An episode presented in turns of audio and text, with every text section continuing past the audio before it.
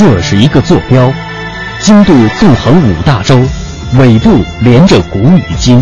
这是一颗水珠，迎着阳光折射不同的语言与文明。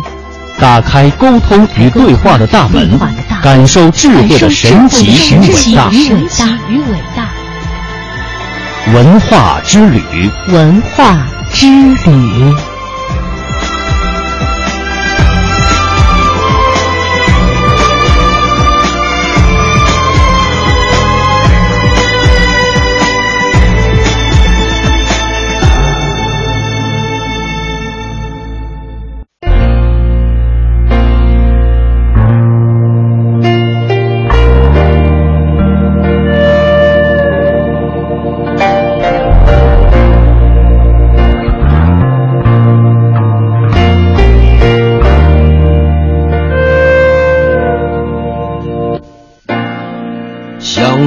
却不可得。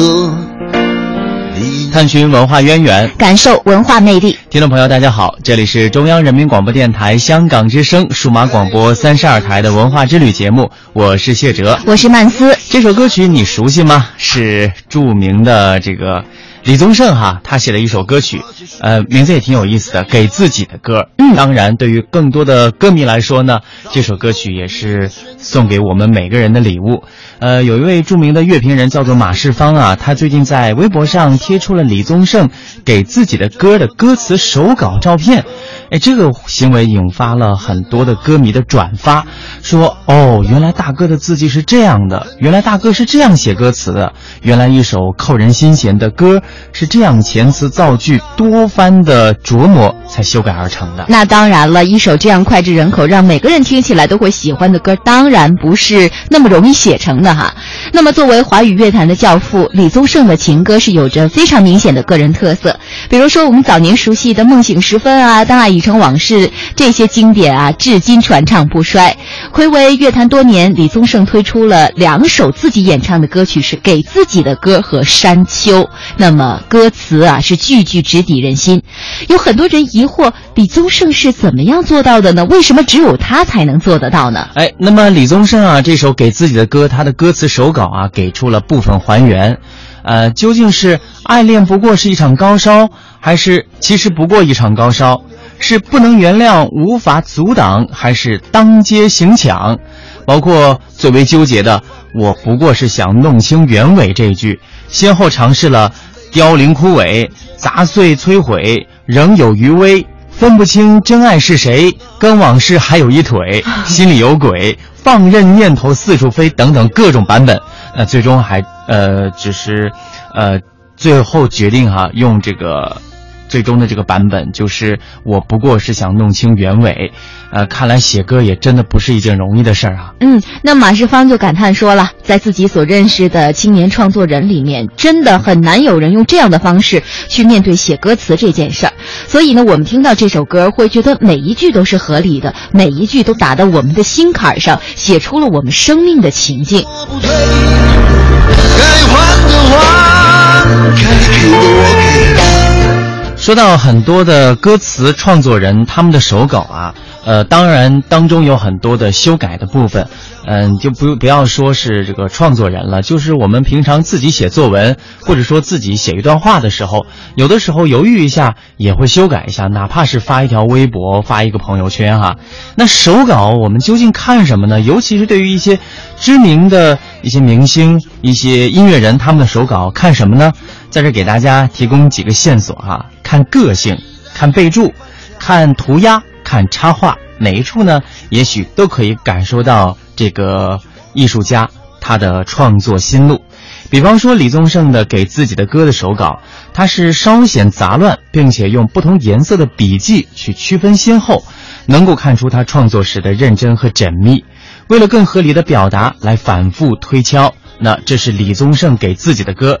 那接下来呢，我们还可以给大家举一些其他的例子啊。嗯，那么鲍伦，呃，迪伦，他啊叫鲍勃迪伦，这种像一块滚石的四页手稿，除了歌词和修改痕迹，还有添加备注等等，甚至还有非常有趣的涂鸦：一顶帽子，一只小鸟，一只长脚动物，以及从圣经的耶利米书当中摘录的句子。早在我于子宫中孕育你之前，就已认可了你的存在。歌词的第二句边上的空白处，则是有批注，叫做“滚石沙漠”。嗯，我们现在听到的这首歌曲呢，就是鲍勃迪伦的《像一块滚石》。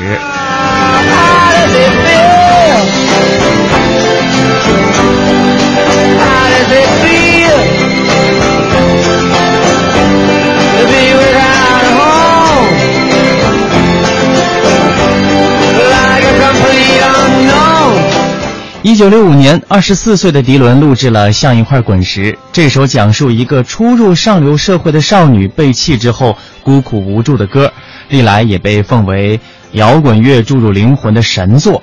在这首歌的手稿当中呢，迪伦写道：“孤身一人的滋味怎样？没有了家的方向，也无人问津，就像是一块滚石。”那这些写在一起无断句的歌词呢，是迪伦琢磨韵脚的过程。那些批注就是他发散思维的灵光闪现。他在信纸边缘空白处写下了阿尔卡彭，那这是上个世纪二三十年代著名的黑帮教父，并且用一根线连到了，就像一个无人问津的人。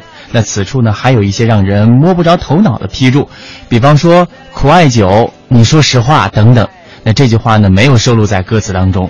那有人评价说，迪伦是可以入围诺贝尔文学奖的诗人。他的画作呢，也曾多次的展出，所以手稿当中的诗性和涂鸦都不是没有根据。很多忠实的粉丝也会由此进行解读，并由此揣摩他创作的真实意图。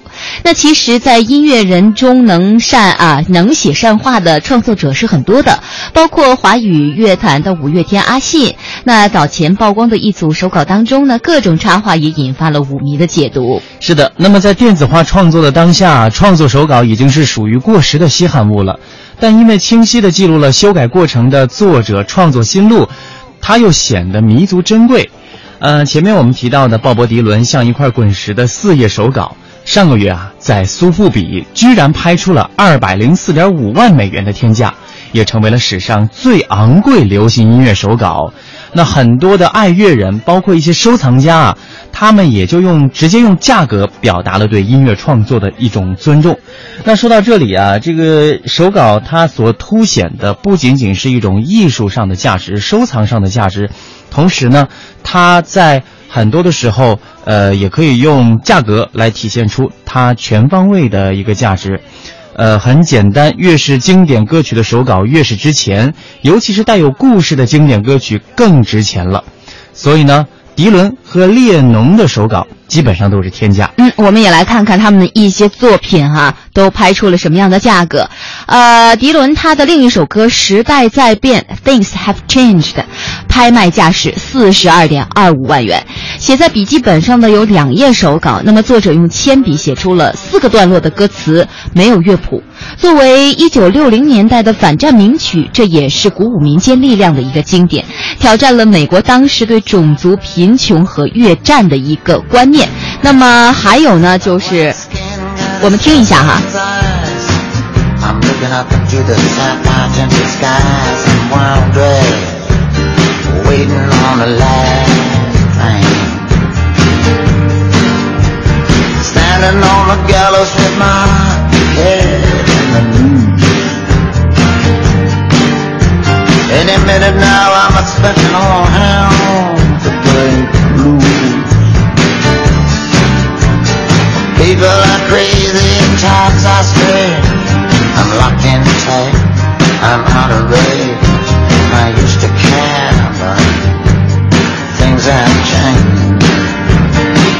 尽管用金钱来衡量这个音乐人的手稿，显得有一些土豪啊，但是稍显庸俗吧。呃，可以从另外一个方面来体现出很多乐迷对他们心目当中的偶像的一种追捧。我们再来看看约翰列侬，呃，给和平一次机会。呃，这首歌曲呢也是曾经风靡一时的。这首歌曲他的手稿啊，曾经创作过一个天价数字，拍价是达到了八十三万美元。哇塞！嗯，一九六九年，列侬和他的妻子小野洋子。在加拿大的蒙特利尔举行为期八天的为和平卧床运动抗议越战，那在此期间呢，创作了这首著名的反战歌曲。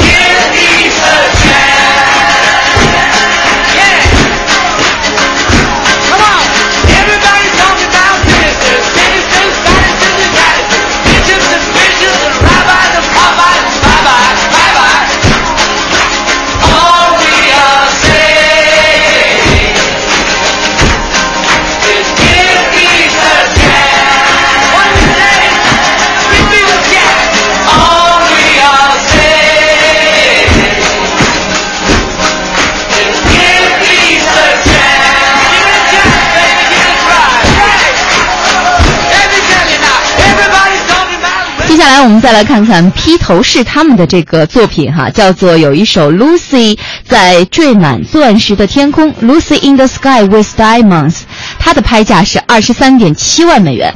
那这张歌词的手稿，它的珍贵之处就在于，这是当年乐队四个人在一间简陋的屋子里共同完成的歌曲手写稿。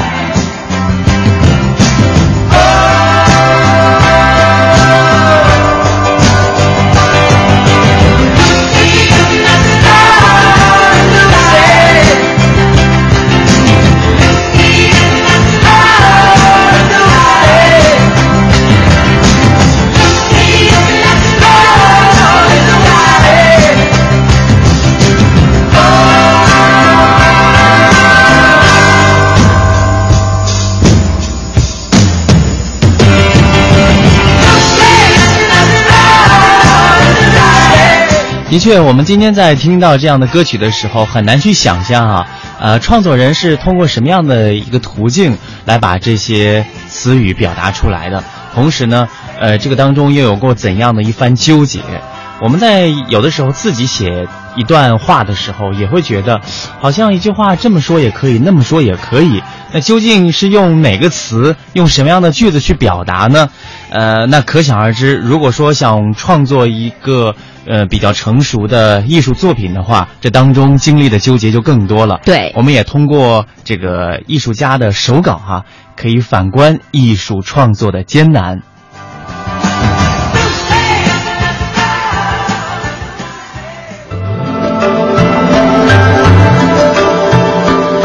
探寻文化渊源，感受文化魅力。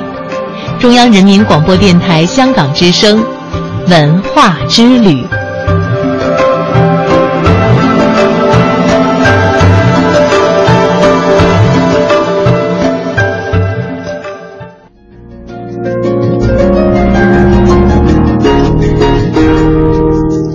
接下来，我们来关注越剧版的《牡丹亭》。汤显祖笔下的《牡丹亭》呢，一直是被认为昆曲的。杠顶之作哈，但是经过昆曲教父白先勇先生改编搬上当代舞台的青春版，也迅速的走红大江南北。那过几天啊，就在八月二十二号、二十三号，一部粤剧版的《牡丹亭》将在友谊剧院与广州的观众见面了。把昆曲经典换成了粤剧唱腔的这部金石《牡丹亭》，出自香港粤剧大师李居明之手，而饰演杜丽娘一角的正是梅花奖的得主粤剧的名旦李淑琴。该剧是根据《牡丹亭》中杜丽娘暮色还魂的话本改编的。从昆剧到越剧，在李居明看来，这个家喻户晓的故事给改编带来了不小的难度。所以在重写了全剧词曲的同时，还要确保杜丽娘与柳梦梅之间爱情的故事主体不变。而值得一提的是，李居明的改编大胆融入了西方歌剧的特色，重新设计了舞台场景，兼具传统越剧和歌剧的特色。那每场戏的画面呢都精美绝伦，舞台效果一定会令人惊叹的。为了打造这样一出粤剧的新经典，《金石牡丹亭》除了由李淑琴领衔主演之外，饰演柳梦梅的梁耀安同样是梅花奖得主，而饰演判官的彭赤全则是在行内素有千面老官的美誉，无不是粤剧舞台上深受戏迷喜爱的名旦名角。根据了解呢，呃，这部剧去年九月是在香港新星光剧院首演的时候，也就是第一次演出哈，创下了五场票房销售一空的惊人记录。因为这样呢，还特别加演六场，人气丝毫不输给昆剧。嗯，《牡丹亭》作为昆剧的看家大戏，历来都是舞台的经典。而越剧敢于挑战昆剧的经典剧目，必然是将自己独特的艺术魅力极力的张扬，一定会让广大戏迷过足瘾的。那么在这里呢，我们也把两种剧目当中的《牡丹亭》的经典段落《我惊梦》做了一个小小的剪辑，大家对比一下哈，可以感受两种戏曲艺术不同的唱腔情韵。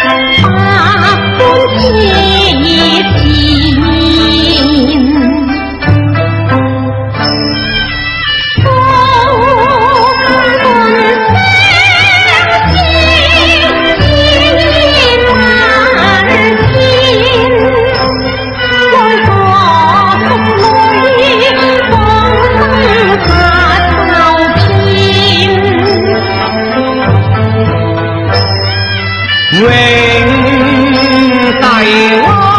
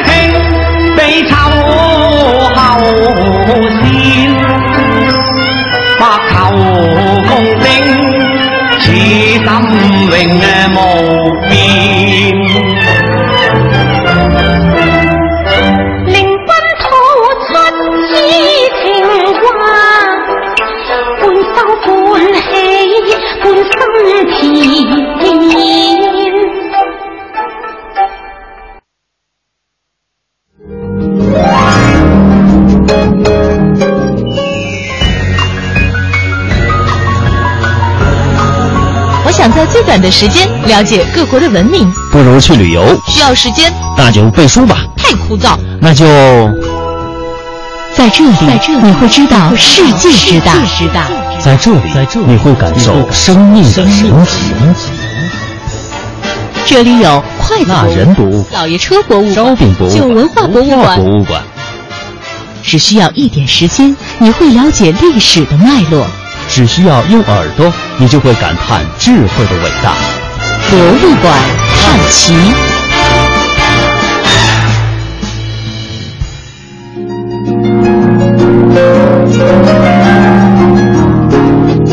明天啊，南京青奥会就要开幕了。那么最近这段时间呢，关于南京的呃文化活动也特别的多。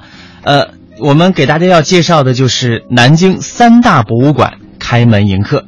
建造在健康工程的遗址上的六朝博物馆，以江南贡院历史遗迹为基础的中国科举博物馆一期，还有可读地层天书的汤山直立人博物馆，这南京三大博物馆啊，在青奥会前正式开门迎客。我们也带您探访一下这几座博物馆，品味一下南京的历史文化名片。我们首先来看一看南京的六朝博物馆。这座博物馆呢，正式对外开放了。那六朝博物馆汇聚了多件的国宝级六朝文物，并且采用了多种先进的声光电陈展啊呃展陈手段。那六朝博物馆它的展厅面积呢，大概是有五千平方米，设有四个常设的展览，有六朝帝都、六朝风采、六朝人杰、千古风流，一共展出六朝文物有一千两百多件。六朝人到了夏天穿什么样的鞋子呢？木屐。展览展出了多件考古中发现的六朝木屐，并且用图文还原了木屐的系带方法。展板上画出的六朝人穿木屐的系带方法呢，和今天流行的人字拖的穿法有几分类似。那么六朝的女子喜欢梳什么样的发型呢？呃，六朝风采展厅啊，展出了数十件出土于六朝墓葬的仕女俑。六朝女孩的发髻呢，分为灵蛇髻、飞天髻、鸭髻、蝉髻，以及还有这个这个乌鸦的鸦哈，这种鸭髻多种。有的呢是和现代的时尚女子相近，有的就现在看起来有点雷人了，还有的呢有一点萌萌的。嗯。那么，六朝博物馆的另外一个特色呢，就是汇聚了目前收藏在南京的大部分六朝国宝文物，有十多件。展厅的深处还陈列着极为珍贵的六朝瓷器，是青瓷釉下彩羽人文盘口壶。那这件国宝啊，是我国发现的最早的釉下彩瓷器，出土之后也大大改写了中国的陶瓷史。而且，这个国宝目前已经禁止出国展览了。接下来，我们再来看看中国科举博物馆。备受关注的中国科举博物馆呢，也已经开馆了。这里正在进行的是科举文化专题展，在展馆内呢，收藏着武状元笔试的考卷。不过，比文状元的考卷可是简单多了。让记者惊讶的呢，是还有一位一百多岁的武生的准考证。虽然历史资料显示他是由于个人原因没有参加。武举考试，可是陈列的文物简历上赫然记载着他的年龄已经超过了一百岁了。嗯，那么在这里啊，游客可以通过多媒体手段参与很多有趣的互动，甚至可以亲自上阵考一考科举，呃，并且是立刻发榜的。呃，这个区域很有意思啊，叫做官榜大发现，它是基于明代著名画家裘英画的《官榜图》而创作的科技艺术互动作品。游客可以通过触摸屏来答题，全部十五道题答完之后呢，输入你的姓名，就马上发榜了，名字会出现在官榜图的龙榜上。哎，如果你得分高啊，不仅可以金榜题名，甚至可以独占鳌头。我们再来看看直立人化石遗址公园日前呢，位于。江宁汤山的南京直立人化石遗址公园正式的开园了，呃，是试开园哈，不是正式。两件国宝级的文物有南京直立人一号和二号的头骨化石，在重重安保的护卫下抵达了博物馆与观众见面。这两件国宝呢，是自从一九九三年被发现以后啊，就被带走研究，后来又珍藏于南京市博物馆。阔别汤山已经整整二十一年了。那两件头骨化石被安置。在南京直立人化石遗址博物馆的人类密码展厅，这个展厅呢是再现了汤山古猿人的生活环境，并且展出了一位南京直立人的蜡像。那么在一号头骨上，有一大片表面粗糙的皱纹，与周围光滑的骨面完全不同，显然是生病时留下的痕迹，也就是病灶。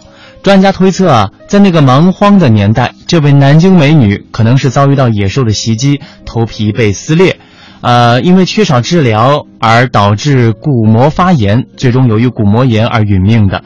去世的时候可能只有二十岁。另外呢，专家还发现这个美女啊是一个高鼻梁。中科院南京地质古生物研究所研究员许汉奎认为。六十万年前的南京气候寒冷干燥，我们的先民演化出了高鼻梁，有利于呼吸时在鼻腔内增温增湿、节流水分。那么，除了博物馆之外呢？游客还可以穿越一条一百八十米的时光隧道，来到直立人头骨发现地古猿人洞，在这里重现了南京人祖先的生活场景。接下来呢，我们再来看一座博物馆。它是在内蒙古的，世界上最早的外文版成吉思汗文献波斯文史籍，一八八六年法文版的史籍，盖满世界各国印章的千年风云第一人上海世博会记忆书，日本最早出版的博蒙古秘史，还有美国最早出版的成吉思汗传记雅各布，阿伯特历史的创造者等等。这些珍藏啊，都收藏在呃内蒙古博物院。世界首家成吉思汗文献博物馆主人巴拉吉尼玛，将他搜集到的世界五十多个国家的成吉思汗文献移步到了内蒙古博物院进行展出。在偌大的蒙古内蒙古博物院的展厅之内呢，这些在中外史家看来都十分罕见的成吉思汗文献，安静地躺在展厅之内，引发了一批批中外游客现场驻足。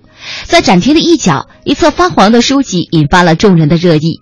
经巴拉吉尼玛介绍，大家才知道这册书籍竟然是国内最早的木刻版成吉思汗传记，目前在国内也是属于非常罕见的文献。在内蒙古博物院展出的成吉思汗文献呢，大约有一千多册，但是这些呢，仅是其文献博物馆的十分之一。这些罕见文献也引发了中外各国的成吉思汗学者不辞千里来到内蒙古，与其探讨交流，并且贡献最新关于成吉思汗著述的作品。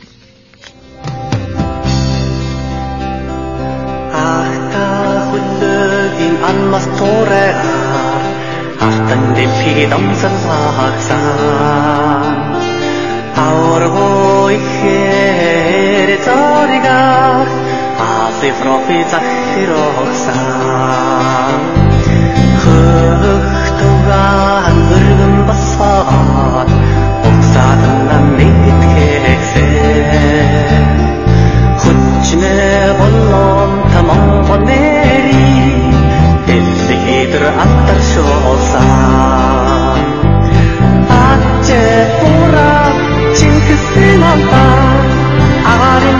mar chicken al chinkan bay Cinta sing hao ya Tu hin ra hatta sim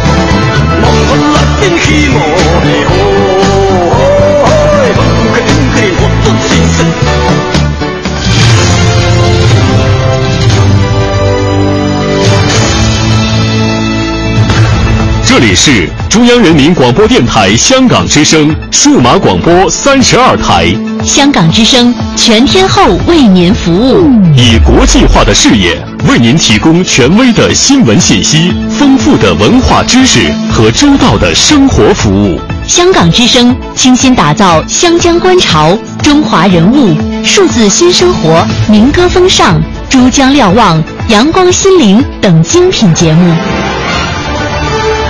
评说新闻中的道理，论述事实中的缘由。香港之声新闻节目，纵览全球资讯，平息焦点话题。他们如璀璨明珠，点亮历史长河。他们如文明文化节目。共享文化盛宴，欣赏壮美诗篇。歌声随聚散的浮云，从辽阔天空而来。音乐节目，唱响五彩华章，拨动你我心弦。从旷野大地而来。纵观生活大千世界。世界。生活服务节目，发现生活智慧。展示多彩人生，寻找独家观点。普通话、广州话双语播出，敬请关注中央人民广播电台香港之声数码广播三十二台。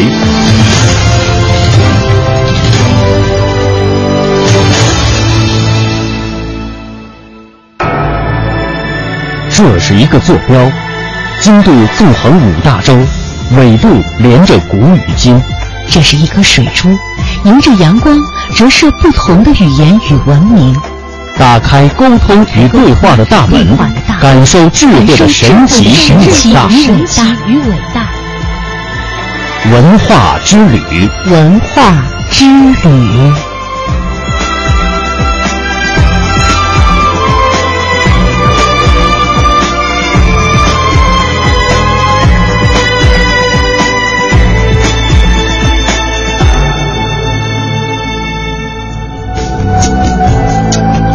好的，欢迎各位听众朋友继续收听中央人民广播电台香港之声数码广播三十二台的文化之旅，我是谢哲，我是曼斯。接下来我们继续走进大故宫。故宫是中华文明建筑精粹的集大成者，更是六百年沧桑历史的亲历者与见证者。他曾尽享四方来朝的盛世荣光，也曾在侵略者的枪炮下黯然神伤。这里有指点江山的王者气度，也有亲密温馨的伦常之情。接下来，我们将继续通过紫禁城研究会副会长、著名历史学家严崇年先生的讲述，了解故宫的历史与沧桑。永寿宫是紫禁城的西六宫之一。永寿宫曾经是明朝成化皇帝纪淑妃居住的地方。明朝成化年间，万贵妃恃宠而骄，打压众人。纪淑妃怀孕后，历经了装病、夺子、隐居、认亲等一系列坎坷。终于将皇子送回宫中，这就是后来的弘治皇帝。但纪淑妃最终没能安度余生，而是暴毙永寿宫。那么，万贵妃和纪淑妃、成化皇帝与弘治皇帝，他们之间究竟发生了怎样的故事呢？北京社会科学院研究员、中国紫禁城学会副会长严崇年先生为您讲述系列节目《大故宫永寿之宫》。在中国古代，为保证皇嗣的延续，皇帝拥有人数众多的后宫嫔妃。人数一多，难免厚此薄彼。也许是喜新厌旧的人性贪婪，也许是制约权衡的驾驭之术，皇帝很难对某一个女人专情长久。特别是新人不断涌现，故人就只能让位。但明朝成化年间，却出现了一位历史上赫赫有名的万贵妃。她出身低微，性格刚毅，比成化皇帝大十七岁，却独得皇帝的专宠数十年，至死未曾变心，成就了一段令人瞩目的爱情传奇。那么，这位万贵妃究竟是什么人？她对明王朝的历史又有怎样的影响呢？北京社会科学院研究员、中国紫禁城学会副会长严崇年先生为您带来系列节目《大故宫永寿之宫》。万贵妃受宠，而且受专宠，专宠。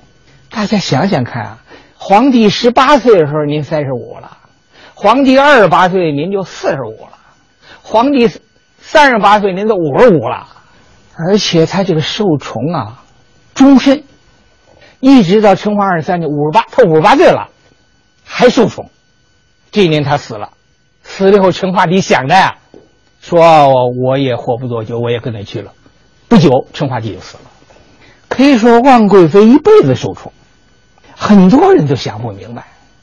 皇宫里头年轻漂亮的美女可以说如云呐，怎么单单就喜欢这个万贵妃？所有妃子都不喜欢，就喜欢万贵妃，专宠。从当皇帝算起，二十三年，皇帝之前还有一段呢，至少二十五年以上。特别是万贵妃老了，还专宠，好多人问我这什么道理呀？特别女女士关心这事儿，我给总结了五条，我们讨论一下看对不对啊？第一，美，这不是我说的啊，明史后妃传说的，说丰艳有肌，丰艳有肌，长得丰美艳丽，肌肤健康，这是她一个特点。光有这个条件还不够。二，媚，万贵妃不光美，而且媚。她这个媚啊，就特别机警人，善于揣摩迎合皇帝的那个意思。皇帝刚想，他已经想到了；皇帝还没想，他揣测到了，老让这皇帝特别高兴。光有美和媚还不够。三是刚，刚怎么还是个条件呢？诸位啊。柔是美，刚也是美。他这个刚，别的后妃做不到。成化帝呀，喜欢喝酒。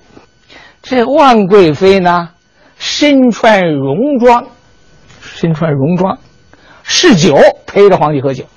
皇帝一面喝酒，一面看着他，一面欣赏他。史书说什么呢？皇帝一面喝，一面看着，色飞，颜色的色，飞翔的飞。就是眉飞色舞，看他那么高兴。这成化帝还喜欢打猎，喜欢骑马，喜欢游玩。出猎出游的时候，万贵妃着戎装，穿的军服，骑着马，随侍跟着。史书记载说，每上出游，必戎装佩刀，侍立左右。皇上出游的时候啊，戎装还配着刀。侍立左右，离不开啊！喝酒离不开，出游离不开，晚上也离不开，所以他是专宠。四是智，机智的智，你还得有智慧，就是万贵妃有手腕。皇帝身边的太监呐、宫女呀、其他的妃子啊，那些动静，全汇报他这儿，信息他掌握着。他在皇帝身边布置了一个网络。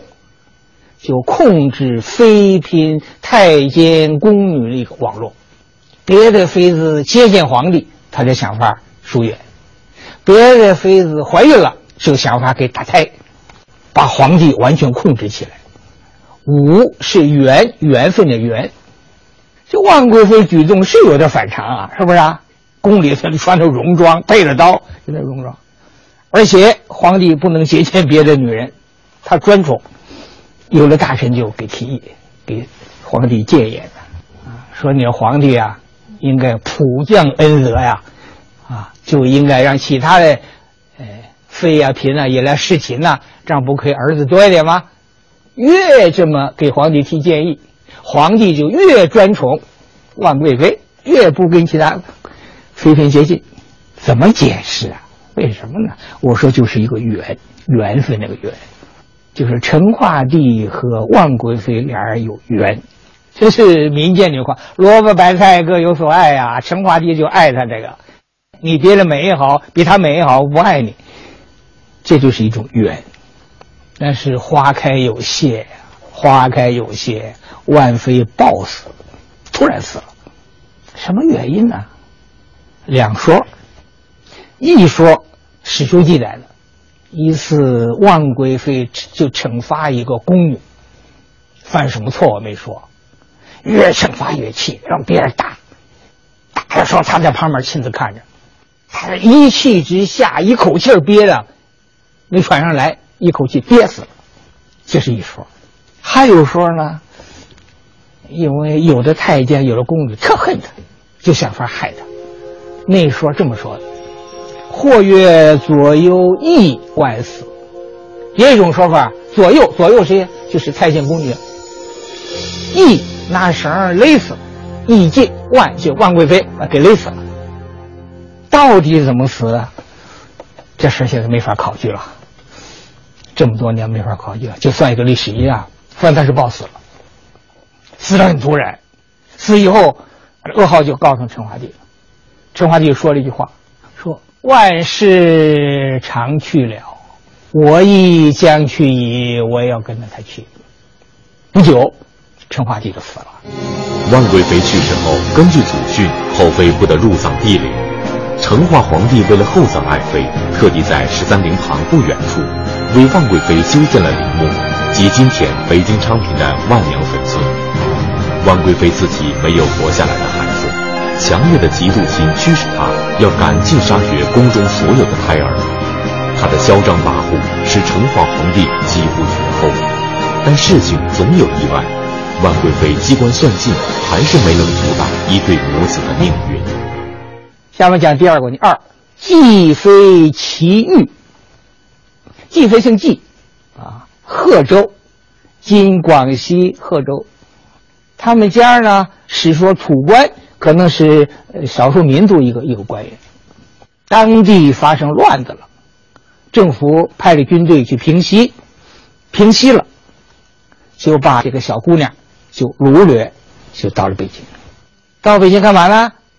哎，就在皇太后宫里头做宫女儿，伺候皇太后。这个宫女儿，这个这个季氏啊，第一聪明，乖巧，而且有文化。既然有文化，有宫女儿，分配干嘛？分配管这个内藏，用我们今天话就类似托管吧。啊，皇家书嘛，让他看着。有一天，这个皇帝啊，就到这个内藏，到那看书。哎，一看这个，这季氏。这小女孩挺聪明，挺漂亮，能说会道的。一问什么书，什么也明白。皇帝高兴，就在这个图书馆这儿，就把这个小宫女给幸了。幸了之后，她就怀孕了。怀孕了，让这万贵妃知道了，分派太监和宫女把那胎给打胎，给勾下来。这个季氏啊，平常对宫女非常好，宫女呢就报告了。说那个胎呀是病脾，是个病胎，他也就，这万贵妃就放心了，放心了。过了一段时间以后，生下来是个男孩男孩万贵妃一看，怎么可以呀？他自己生孩子死了，别人怎么能生？别人不能生啊？就让他身边一个太监叫张敏，说你去把这小孩溺死，拿水给灌死。放水缸给呛死，溺死。张敏接受以后一看，这小孩挺可爱的呀。皇帝没儿子，怎么把他给杀了呢？张敏就说了一句话：“尚未有子，奈何妻之？”啊？皇上没儿子，怎么把这孩子给抛弃了、杀了？他就偷偷的弄点米粉呐、哎蜜糖啊、蜂蜜呀，就送到那喂这孩子。这时候，季氏呢就被打入冷宫，打到西园，就现在北京北海西面的西园那儿打入冷宫，就把这小孩就藏起来了。王贵妃就到处找这小孩了，就就没找到。时间长了，这事儿也就也就忘，以为这小孩已经死了。有一天，这成化帝就梳头，谁给梳头呢？这个张敏，这太监张敏给梳头，前面有个镜子，他说：“嗨。”我你看都见了白头发了，我都见了白头发了，人都往老都快往老里发展了，儿子都没有啊，挺伤心的。张敏赶紧跪下了，说：“圣上，你有了儿子了。”这陈化帝挺突然呐，哪突然就来个儿子？说你说在哪？说不敢说，说这儿子没命，他妈也没命了，我也没命。招娣没事儿好吧。接着说另外一个太监的差事，叫怀恩，说张敏说的是，这孩子啊现在已经六岁了，六岁了，从胎毛一直没理没剃发，头发拖到地了。我就很高兴啊，这有了儿子，六岁了是吧？说现在继续看，到戏院，准备车驾到戏院。这说太监就赶紧报，抱这继这个继妃。继妃叹了一口气，给这小孩穿上衣服，打理打理，准备一个小轿坐上，跟儿子说：“说啊，抬到你看的有一个人。”啊，这个人呢，穿着黄色的衣服，胡子挺长，那个人就是你爸爸。你见他，你扑上去叫爸爸。六岁了嘛，小孩记住啊。这陈华帝们坐轿子这道学，这小孩也抬过来了。小老远看，左脚一个人坐那儿，啊，穿着黄衣服、黄袍嘛，啊，胡子挺长，小孩就跑过去了，头不停啊，坐在地都嘛，跑那，跑了一下就扑到。他爸爸怀里了，他爸爸看见就搂过抱，就仔细端量，说了两个字：“累我。”就这孩子很像我，是我的儿子。可他妈妈在哪儿呢？他妈妈在冷宫呢，能把妈妈叫出来？他妈住哪儿？让他住到啊永寿宫，住永寿宫，是我们讲的永寿宫。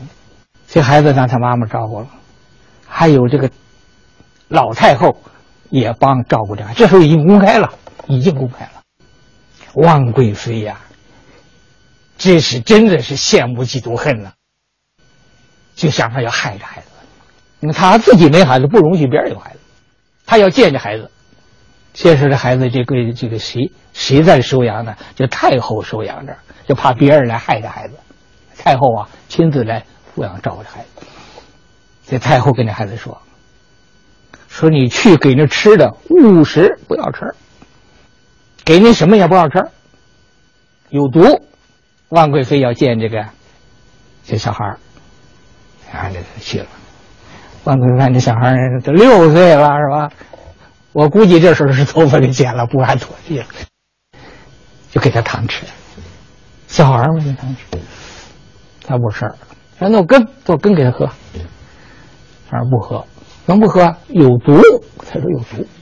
哦这六岁的孩子就知有毒，啊，将来长大了，他不以我为鱼肉吗？我还有好果子吃吗？那孩子他现在不能直接控制了，用老太后控制，那就孩子他妈，他孩子妈就就暴死，就继世暴死。怎么死的？一种说法，就是万贵妃派人在他吃饭里下毒，给毒死了。还有一种说法是自缢死的，我觉得这种不一定可靠。他他儿子，这时候皇帝就一个儿子，他干嘛自杀呀？他最困难时候都过去了，被毒死的可能性还是大。这个孩子后来就是弘治皇帝，明朝啊，成化帝的继承人弘治皇帝。万贵妃生气呀，说了一句话，说群小待我。这群小子呀，欺骗我呀，啊，一直瞒着他，一直瞒着他。到后来，万贵妃练气在什么，万贵妃就死了。我前面已经提到了。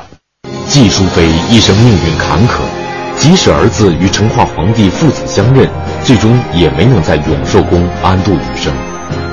也许六岁皇子的突然出现，打击了万贵妃的嚣张气焰。此后，成化皇帝与其他后妃陆续生下了几位皇子。其中，少妃所生的皇子朱佑元被封为兴献王，而他的儿子即为后来的明朝嘉靖皇帝。除继妃外，历史上的永寿宫还曾经住过另外一位苦命的女人，她就是顺治皇帝的废皇后博尔济吉特氏。那么，她为什么会成为废后？她与顺治皇帝之间又有着怎样的恩怨呢？永寿宫还发生一个事情。就是伯妃齐渊，说讲第三三，伯妃齐渊，伯妃是谁呀？就是原来顺治的皇后博尔济吉特氏。这博尔济吉特氏不简单啊，他父亲呢是蒙古科尔沁部亲王，他姑姑是谁呀、他姑姑是孝庄太后啊，他姑奶奶是谁呀、他姑奶奶是皇太极那个太后啊，还有一个姑姑就是皇太极那个最宠爱那个妃子啊，他是这么一个家庭背景。那顺治稍微大大了，要结婚了，这皇后怎么定啊？孝庄和多尔衮商量，就娶这个博尔济吉特氏给顺治当皇后。这个皇后啊，啊，《清史稿》这《后妃传》记载，后丽而惠，丽美丽，慧是聪慧聪明，就又美丽又聪明，就这么一个小皇后。顺治结婚多大啊？十四岁，虚岁十四岁。皇后多大呢？大小差不多，小嘛，是不是啊？就比顺治大个一两岁，也就是虚岁十五六岁嘛，也还今天看也还是个孩子。史书说这个后啊就比较奢侈，因为他们家是贵族，他们家是亲王，蒙古贵族，而且是成吉思汗的后裔啊，不是去记得是。你要民间孩子到皇宫里头觉得不得了是吧？他就到皇宫里头，不是太以为然。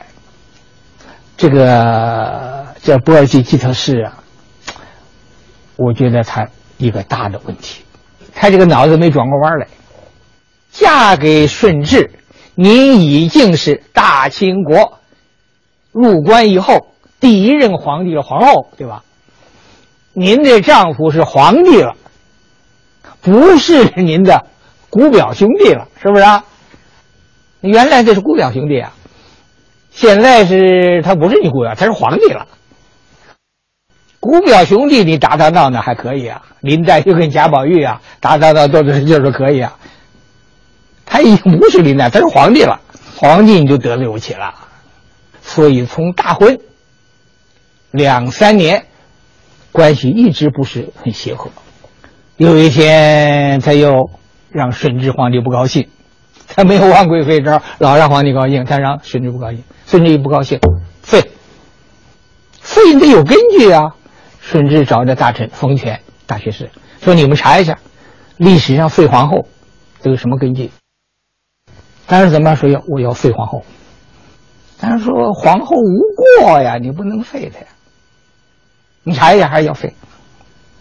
几个大臣联名上奏，劝顺治别废，说还是要废。有的大臣呐、那个上书写的特别恳切啊。有个大臣叫孔蕊月，上奏劝顺帝这么说：皇后正位三年，未闻失德，特以无能二字，定废嫡之案，何以服皇后之心？何以服天下后世之心？君后有父母，父欲出母，即心知母过，有戚戚一见。况不知母过何事，安忍争口而不为母请命？让我们写废后的这个诏书，那不知道皇后犯什么过错，我们怎么写呀？顺治说了，废后里有两个字无能，大就是无能，你怎么不能废后啊？历史上没这条说因为无能废后的，就得有过和错。顺治不要，不要过也不要错。就用他无能废，再讨论，讨论还劝他再讨论，后来干脆就报孝庄太后了。我就是要废了，孝庄也没办法，就跟我儿子，他才点头了。亲侄女啊，废了变成妃，由后变成妃，完了就打入冷宫。这冷宫在什么地方？有一条史料。啊清宫述文引了一条史史料，说废后就波尔济吉特氏啊降为妃，住哪儿呢？就住在永寿宫。因为顺治皇帝的爱妃董鄂氏死，死了后有一句形状，说这个董鄂氏怎么怎么好怎么好。形状里头有一条，就是废后临死的时候，这个董鄂妃在那儿伺候照顾，表现很好。所以有的学者就根据这一条推断，啊，就废后波尔吉基德氏就是伯妃，贬了之后，那个冷宫就在永寿宫，死也死在永寿宫。还有的学者觉得这个根据不足，没关系，呃，这个学界可以讨论。既然有人这么说，有这么根据，我们就在这儿把这事儿介绍了。